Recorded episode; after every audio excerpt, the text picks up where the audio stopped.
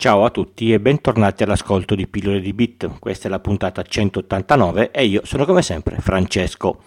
Me lo ricordo ancora quando ero piccolo, nel letto con mamma e papà, una scopa a portata di mano per batterci sopra quando funzionava male. Guardavamo la TV in bianco e nero, senza telecomando e con solo 8 canali sintonizzabili, che, pot- che si potevano selezionare con uno degli 8 bottoni sul pannello l- laterale.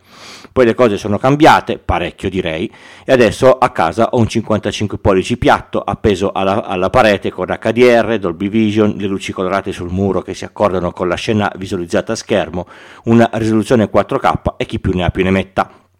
Nelle varie puntate del podcast abbiamo parlato di vari tipi di schermi, quelli LCD nella puntata 24, gli OLED nella 31 e anche gli E-Ink nella 29, tutte puntate molto vecchie, ma mi sono accorto di non essermi mai soffermato sui predecessori di, di tutti questi schermi, il CRT o tubo catodico. Partiamo dai vecchissimi schermi in bianco e nero. Lo schermo è una superficie di materiale che diventa luminoso quando viene colpito da un elettrone. Più viene colpito forte, più è luminoso. Dobbiamo avere degli elettroni per, per, colpire lo schermo, dobbiamo poterli lanciare contro di esso, ma dobbiamo sapere dove lanciarli e con che velocità. Mica una roba facile. Antefatto e disclaimer. Semplificherò molto alcuni processi fisici, come ho già fatto in molte puntate di questo podcast. Se tu all'ascolto sei un fisico, potresti sentirti un po' male. Cerca di soprassedere. Se non ce la fai a soprassedere e ne hai voglia, mettiti in contatto con me e facciamo una puntata insieme dove un fisico spiega a mia nonna, quindi facile, facile, facile, come funziona il tutto. Ma proprio facile, facile, eh? Allora, dobbiamo generare degli elettroni, dicevamo. Questo si fa scaldando del materiale che ne contiene parecchi, in modo che li possa liberare. Adesso che li abbiamo liberi, li possiamo lanciare con un sistema detto cannone ad elettroni verso la parte anteriore dello schermo. Gli elettroni si muovono grazie a una differenza di potenziale. Noi applichiamo una tensione molto elevata tra anodo e catodo del dispositivo, da qui tubo catodico, e questi verranno lanciati ma noi dobbiamo lanciarli verso un punto preciso dello schermo in modo che possano impattare sul materiale eh, fluorescente e farlo illuminare, ma solo nel punto dove vogliamo noi.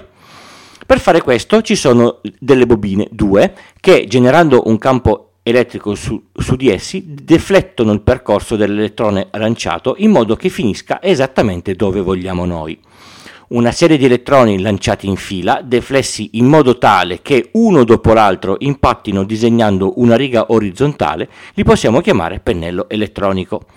L'immagine sullo schermo, sfruttando la persistenza delle immagini nel nostro occhio, viene generata disegnando tutte le righe pari del frame che si deve visualizzare in un venticinquesimo di secondo e poi tutte le righe dispari nel venticinquesimo di secondo successivo. Questo metodo di, composizione dell'immagine metà e metà viene detto interlacciato. Il tubo dentro il quale gli elettroni vengono sparati è vuoto, nel senso fisico del termine, viene proprio fatto il vuoto, non c'è neanche l'aria. Per questo motivo il vetro di cui è fatto è spesso, deve resistere alla pressione dell'aria che cerca costantemente di farlo implodere. Per questo motivo i vecchi televisori pesavano così tanto. Negli schermi a colori, i fosfori, il materiale che quando viene colpito dall'elettrone si accende, diciamo così, sono abbinati 3 a 3, esattamente come negli attuali schermi LCD, uno rosso, uno verde e uno blu. La loro composizione genera tutti i colori che il nostro occhio vede. In questo caso ci sono tre cannoni che colpiscono i corretti fosfori, che sono sempre gli stessi in bianco e nero, ma con dei piccoli filtri colorati davanti. Se volete vedere come funziona al rallentatore la composizione dell'immagine su un vecchio CRT, vi lascio il link a un video degli Slow Mo Guys che hanno filmato una scena di Super Mario a 250.000 frame al secondo su un vecchio CRT. Un video vale più di mille parole. Il link sta come al solito nelle note dell'episodio che potete trovare sul sito o nell'app che usate per ascoltare il podcast. Qui di seguito alcuni motivi del perché il CRT è stato poi abbandonato in favore dei nuovi eh, modelli di monitor. Il tubo è sottovuoto, come, come già detto. Per renderlo sicuro ed evitare che imploda lo si deve fare spesso e pesa.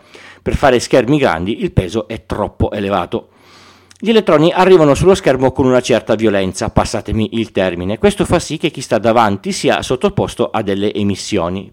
Per la tecnica di realizzazione dei CRT a colori, tra queste emissioni c'è anche una piccola parte di raggi X, schermati da del piombo messo davanti allo schermo. Insomma, non è una cosa piacevole. I fosfori e il piombo all'atto dello smaltimento sono materiali molto inquinanti. Per farlo funzionare in modo corretto, lo schermo deve essere sottoposto a tensioni molto elevate, anche qualche migliaio di volt, tensioni che restano all'interno dei circuiti anche dopo, dopo parecchio tempo che il dispositivo viene spento la cosa non è affatto sicura, anche se le correnti in gioco sono bassissime. I fosfori nel tempo degradano in, modo piuttosto evidente, rendendo questi schermi obsoleti in un tempo ragionevolmente breve. Fare gli schermi CRT piatti è davvero molto difficile. Pillole di Bit lo potete ascoltare una volta a settimana, esce normalmente il lunedì mattina alle 4, ma poi potete continuare a partecipare tutti i giorni sui vari canali, il forum, Telegram, Twitter, la mail. Tutti i link li trovate sul sito pillole di Bit col punto prima dell'it. Ah, potete dire ad Amazon Echo di riprodurre pillole di Bit, funziona. Il podcast non ha pubblicità di alcun tipo, è sostenuto solo dalle donazioni degli ascoltatori. Se lo ritenete meritevole di una donazione, sul sito ci sono tutte le modalità. Qualunque cosa scegliate, io ve ne sarò sinceramente e immensamente grato. Grazie. Per chi dona 5 euro o più arrivano gli adesivi. Ricordate che mi dovete mandare l'indirizzo, se no non so a chi spedirli. Se Pillole di Bit vi piace, ditelo ad amici, colleghi e parenti. Diffondete l'ascolto dei podcast, è sempre una buona cosa. Con Pillole di Bit faccio altri due podcast, Pillole di videogiochi e Pillole di, di, di GIC. Fossi in voi, proverei ad ascoltarli. Sono ovviamente gratis.